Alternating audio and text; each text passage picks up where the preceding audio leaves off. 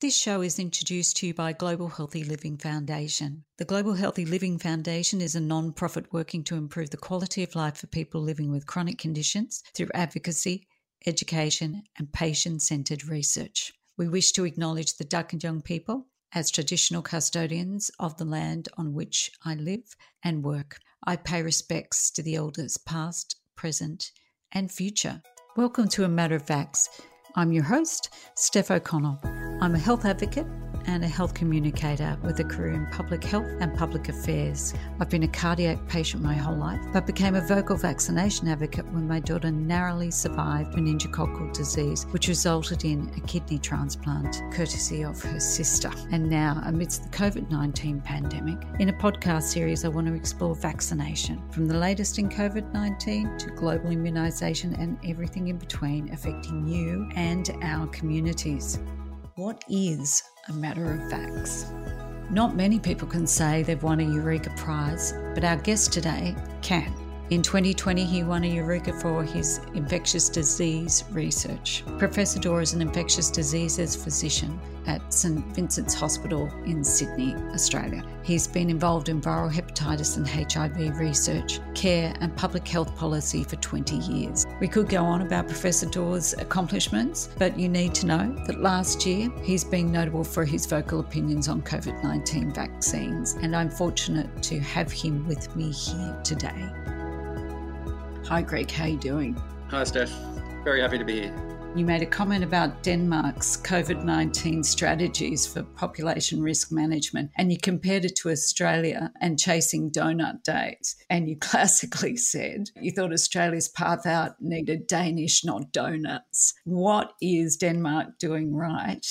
Look, I think Australia was incredibly successful during 2020. Uh, we had a major the second wave in, in Melbourne and several hundred deaths from that second wave. But still, in the context of the global pandemic in other countries, Australia did incredibly well. If we'd had the same population death rate as the United Kingdom, we would have had by now 50,000 deaths. And we've had 1,000 deaths. So that gives you an idea of the scale of benefit the public health response in Australia has brought. But the problem with that, and the problem with achieving zero COVID across the country for a long time, and still in place in many jurisdictions in Australia, is that it absolutely led to a degree of complacency. It led to the notion that we'd be able to continue to eliminate the virus, to roll out the vaccine. The famous words of our Prime Minister, who said it wasn't a race, have come back to haunt him many, many times in recent weeks and months. I recall writing a piece in January this year and trying to get people to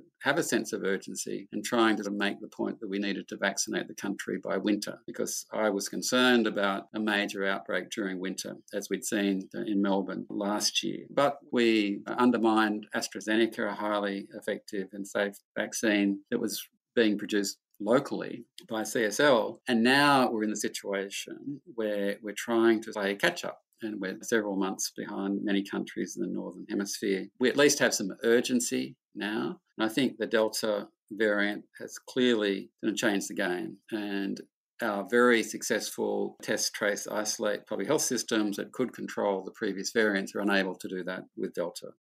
So we should be confident in the vaccines for COVID 19 now and in future. Well, if you look at the real world evidence, it's been absolutely remarkable. I mean, in fact, I think some of the vaccines have proven to be more effective than they looked like in the clinical trials. So if you think of Oxford AstraZeneca, some people were saying that it had modest efficacy based on a reduction in symptomatic illness that didn't look as impressive as the Pfizer vaccine. But when it's being rolled out in the real world, it looks like it's going to stack up absolutely as good as the Pfizer vaccine. So I've been incredibly encouraged by the real world evidence. Often you see with a, therapeutic or a prevention intervention, impressive clinical trials outcomes, and then it's rolled out in the so called real world, and you're a little bit disappointed about the impact that it has for various reasons. But I think the COVID 19 vaccines have been amazingly impressive in what impact they've had. I've, yeah, as I said, I'm very, very optimistic. I'm also optimistic that there will be modifications of the vaccines, there'll be new versions that will be developed to respond to the variants that are currently circulating. We're being told right now to run, don't walk to get a vaccine. But for some people living with chronic conditions dependent on medication that might need to see some restart around vaccinations, and particularly for those who are immunocompromised. It's been a pretty scary world, and it's easy for them to feel that they are the most vulnerable. The words we hear so often from our politicians and chief medical officers. But is it necessary? And who really is at risk? So, look, I think if you look at vaccine responsiveness, and as you mentioned, some concerns around whether people who have some immune compromise might have a poorer response to the vaccine and have less protection. I mean, broadly, the biggest group with some immune compromise are, are, the very elderly. People's immune systems do decline as you age. But if you look at the vaccine effectiveness, it's remarkable how effective these vaccines are at age groups above 80, for example. Absolutely remarkable. In fact, it looks very similar to younger age groups. So that tells you that these vaccines have amazing capacity to stimulate the immune system to provide that sort of protection that's required against severe disease. Now, there will be some groups that are more immune compromised, and you think about groups post transplant who are on fairly heavy duty immune suppressive agents. And there's evidence that those people have a less responsive, or what we call neutralizing antibody response than a following vaccination. So that's a group that may require third doses, booster doses to try and optimize their protection. So if I was going to utilize any booster doses, I'd use it for those that had quite significant immune compromise. And it's a goal for us to reach 80% vaccine coverage by the end of the year. And at that point, even in states where there's been little virus, Australia will be in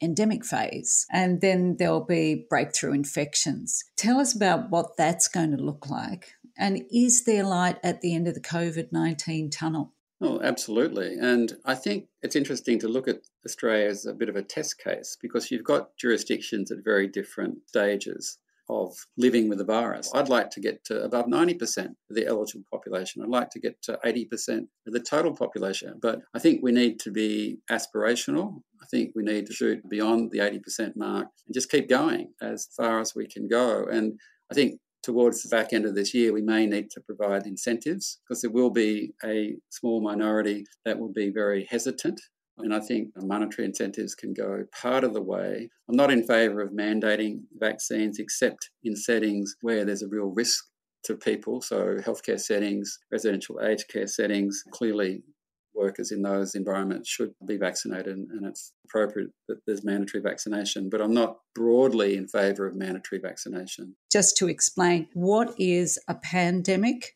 And what is an epidemic? What's the difference? So, an epidemic is where you get an outbreak of infection, for example, or disease in a particular setting or a country. It might be just within one locality within a country. A pandemic is where it has multiple countries across the globe involved. I think there is a strict epidemiological definition in terms of breadth of that outbreak situation that defines a pandemic. Basically means it's broadly spread around the world in a number of countries in different regions to make it a pandemic. The issues around elimination and eradication of infectious diseases are interesting. And again, there's some misunderstanding of that.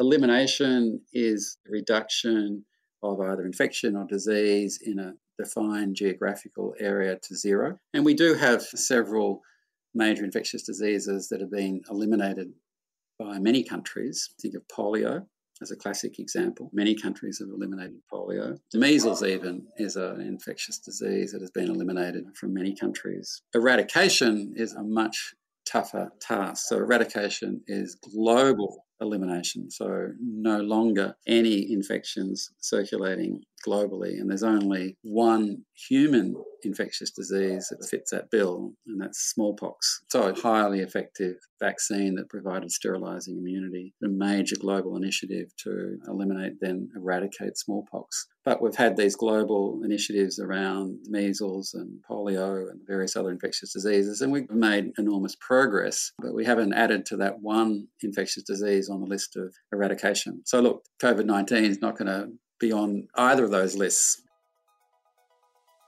Talking about vaccination and your health can be a difficult conversation. Our hope is to make it easier for you to understand and communicate these important subjects to your community. Please share this podcast with friends and family and subscribe wherever you listen to your podcast to hear more of Matter of Facts. To learn more, please visit our website ghlf.org.au for vaccination facts video explainers, and patient stories from all over Australia. And be sure to subscribe to our news and community support from GHLF. You can also find us at Facebook and Twitter at GHLF Australia. I'm Steph O'Connell for Global Healthy Living Foundation, and this is Matter of Facts.